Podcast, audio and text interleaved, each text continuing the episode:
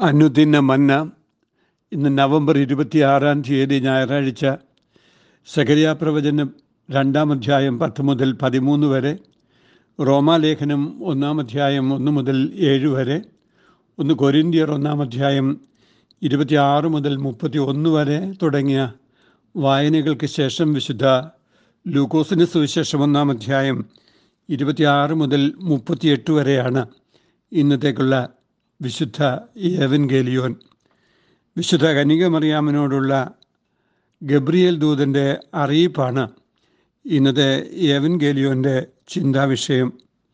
ഏതാനും ചില വാക്യങ്ങൾ വായിക്കുന്നു.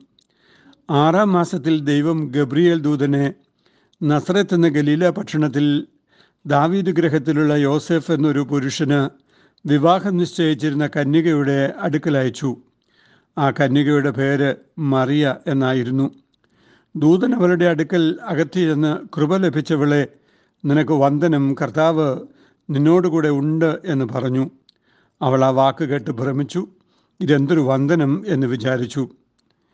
നിനക്ക് ദൈവത്തിന്റെ കൃപ ലഭിച്ചു. നീ ഗർഭം ധരിച്ചൊരു മകനെ പ്രസവിക്കും. അവന് യേശു എന്ന് പേർ വിളിക്കണം. അവൻ വലിയവനാകും. അത്യുന്നതന്റെ പുത്രനെന്ന് വിളിക്കപ്പെടും.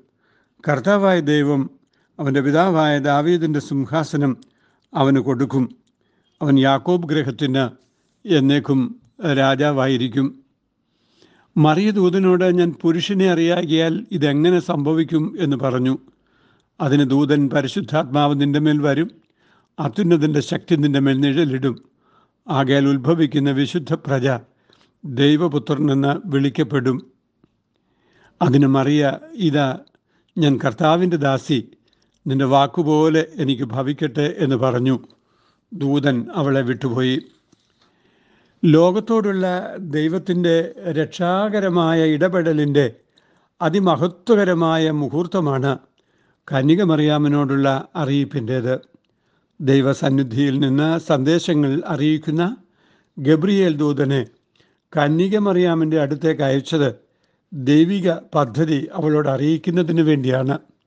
അതിനോടുള്ള കനികമറിയാമിന്റെ പ്രതികരണവും വിധേയത്വവും സദാകാലത്തേക്കും ദൈവാഭിമുഖ്യമുള്ള മനുഷ്യർക്ക് അനുകരണീയമായ മാതൃകയാണ് കാട്ടിത്തരുന്നത്. ഒന്നാമതായി ദൈവപ്രസാദമുള്ള മനുഷ്യരെ ദൈവം തന്റെ നിയോഗങ്ങൾക്കായി തിരഞ്ഞെടുക്കുന്നു എന്ന് ഈ വചനം ഓർമ്മിപ്പിക്കുന്നു. സ്വർഗത്തിൽ നിന്ന് മനുഷ്യപുത്രരെ നിരീക്ഷിക്കുന്ന ദൈവം താൻ ചൊരിയുന്ന കൃപയോട് അഥവാ പ്രസാദത്തോട് മനുഷ്യർ എങ്ങനെയാണ് പ്രതികരിക്കുന്നത് എന്ന് നിരീക്ഷിച്ച് ശ്രദ്ധിച്ചുകൊണ്ടിരിക്കുകയാണ്. നല്ലവരുടെ മേലും ദുഷ്ടരുടെ മേലും പ്രകാശം ചൊരിയുന്നവനും മഴയെ പെയ്യ്ക്കുന്നവനുമാണ് ദൈവമെങ്കിലും ഓരോരുത്തരും അവയെ സ്വീകരിക്കുന്നത് വ്യത്യസ്ത മനോഭാവങ്ങളിലും വ്യത്യസ്ത തലങ്ങളിലുമാണ്. കന്യകമറിയാം കൃപ ലഭിച്ചവൾ ആയിരുന്നു. രണ്ട് പ്രാവശ്യം കൃപ ലഭിച്ചവൾ എന്ന പ്രയോഗം ഇവിടെ ആവർത്തിച്ചിരിക്കുന്നു. കൃപ ലഭിച്ചവൾ എന്ന വാക്കിനേക്കാൾ ദൈവകൃപ പ്രാപിച്ചവൾ എന്ന അർത്ഥതലമാണ് കുറച്ചുകൂടെ യോജിക്കുക എന്ന് തോന്നുന്നു. ബുദ്ധിമുട്ടുള്ള ദൈവിക നിയോഗങ്ങൾ നിറവേറ്റുന്നതിനുള്ള ദർശന തെളിമയും സമർപ്പണവുമാണ് ഈ കന്യകയ്ക്കുണ്ടായിരുന്നത്. ദാവീദ് ഗ്രഹത്തിലുള്ള യോസെഫ് എന്ന പുരുഷന് വിവാഹ വാഗ്ദാനം നൽകിയിരുന്ന വനിതയായിരുന്നു ആ കന്യക.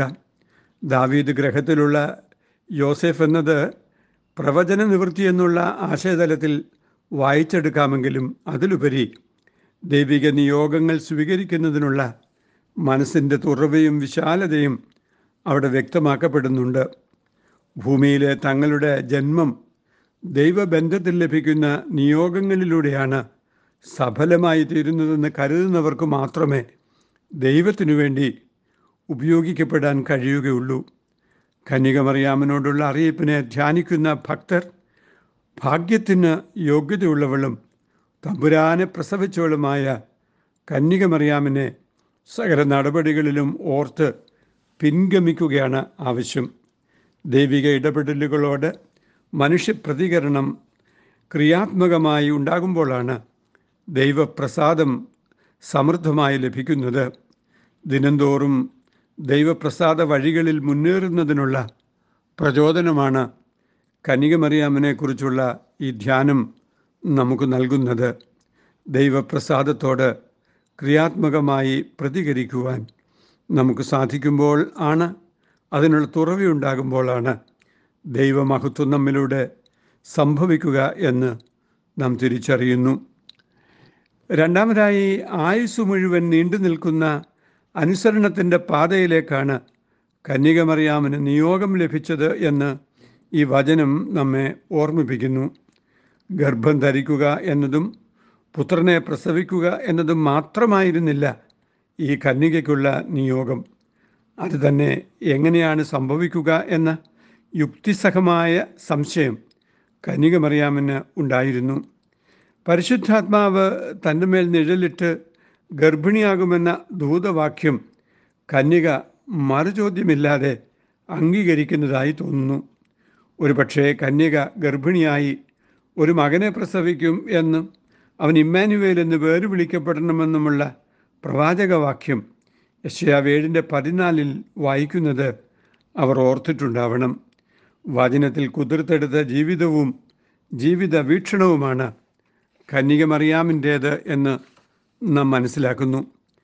എന്നാൽ അവന് യേശുവെന്ന് പേർ വിളിക്കണമെന്നും ആ പേരിൽ അവൻ മുതിർന്നു വരണമെന്നും ഗബ്രിയേൽ അറിയിച്ചതും സ്വീകരിക്കപ്പെടുന്നുവെന്ന് പിൽക്കാല അനുഭവങ്ങൾ സൂചിപ്പിക്കുന്നു.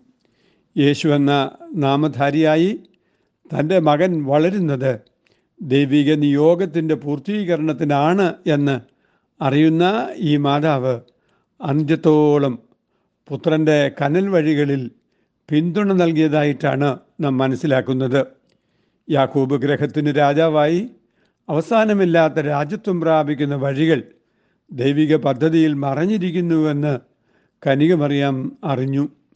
ജഡ സംബന്ധിച്ച് ദാവീദിന്റെ സന്തതിയിൽ നിന്നും ജനിച്ചിട്ട് ഉയർത്തെഴുന്നേൽക്കുകയാൽ വിശുദ്ധിയുടെ ആത്മാവ് സംബന്ധിച്ച് ദൈവപുത്രനെന്ന് വിശുദ്ധ പൗലോസ് പ്രസ്താവിക്കുന്ന വചനം റോമാലേഖനം ഒന്നാം അധ്യായം ഒന്ന് മുതൽ ഏഴ് വരെയുള്ള ഭാഗങ്ങളിൽ നാം വായിക്കുന്നു. ദൈവിക പ്രവൃത്തിയുടെ സാരാംശമാണ് ആ പ്രസ്താവനകൾ. യേശുവിന്റെ പരസ്യ ശുശ്രൂഷയും കഷ്ടസഹനവും കുരിശുമരണവും ഉയർത്തെഴുന്നേൽപ്പുമെല്ലാം കനികമറിയാമിന്റെ കൺമുമ്പിലൂടെ കടന്നുപോയ സംഭവങ്ങളാണല്ലോ. ദൈവം നൽകുന്ന ജീവിത നിയോഗങ്ങൾ ദൈവിക വിശ്വസ്തതയിൽ ശരണപ്പെട്ട് മറവിൽ തിരിവുകളിലെ അപകടങ്ങളെന്ന് വിചാരിക്കുന്നവയിലൂടെ സഞ്ചരിക്കുവാനുള്ള പ്രതിബദ്ധതയാണ് കനികമറിയാം നമ്മിലും എല്ലായ്പ്പോഴും ആവശ്യപ്പെടുന്നത് എന്ന് വചനം നമ്മെ ഓർമ്മിപ്പിക്കുന്നു. മൂന്നാമതായി ദൈവിക പദ്ധതികളുടെ ക്രിയാത്മകത മനുഷ്യബുദ്ധിക്ക് അതീതമാണ് എന്ന ഒരു വലിയ വിശ്വാസ സമീപനത്തിലേക്കാണ് കനികമറിയാമനോടുള്ള അറിയിപ്പ് നമ്മെ നയിക്കുന്നത്.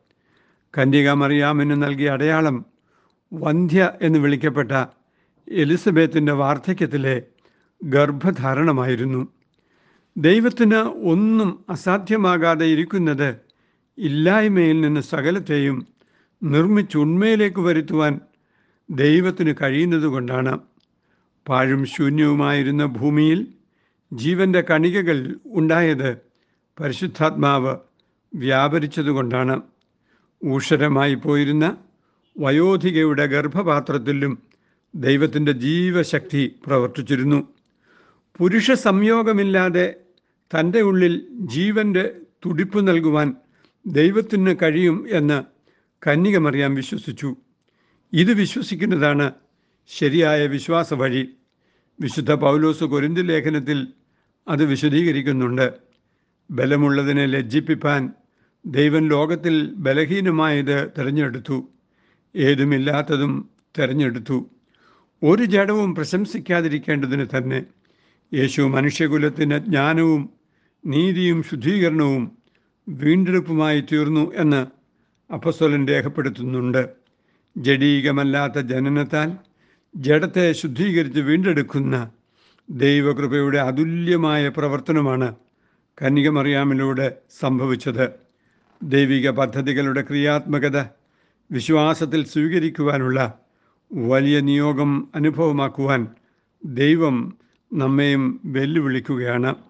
അപ്രകാരം ദൈവസന്നിധിയിൽ ദൈവത്തിന്റെ ബലമുള്ള കരങ്ങൾക്ക് കീഴെ താണിരുന്ന് ദൈവിക പ്രവൃത്തി നമ്മിലൂടെ രൂപപ്പെട്ടു വരുവാൻ നമ്മൾ പ്രാർത്ഥിക്കുമ്പോൾ ദൈവം അവ നമുക്ക് സാധ്യമായി തരുന്നു എന്ന് ഈ വചനധ്യാനം നമ്മെ ഓർമ്മിപ്പിക്കുന്നുണ്ട്.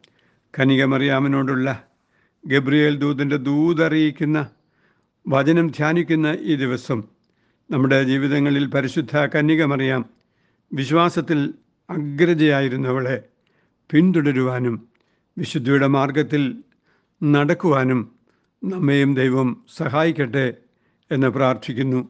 ദൈവകരുണയിൽ നമ്മെ സമർപ്പിക്കാം.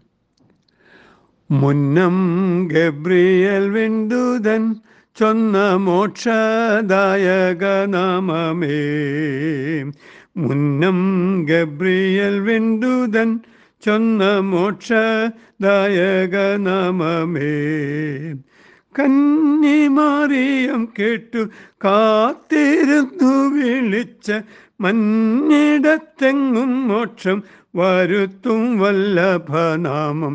യേശു എന്നുള്ള നാമമേ ലോകം എങ്ങും വിശേഷനാമമേ.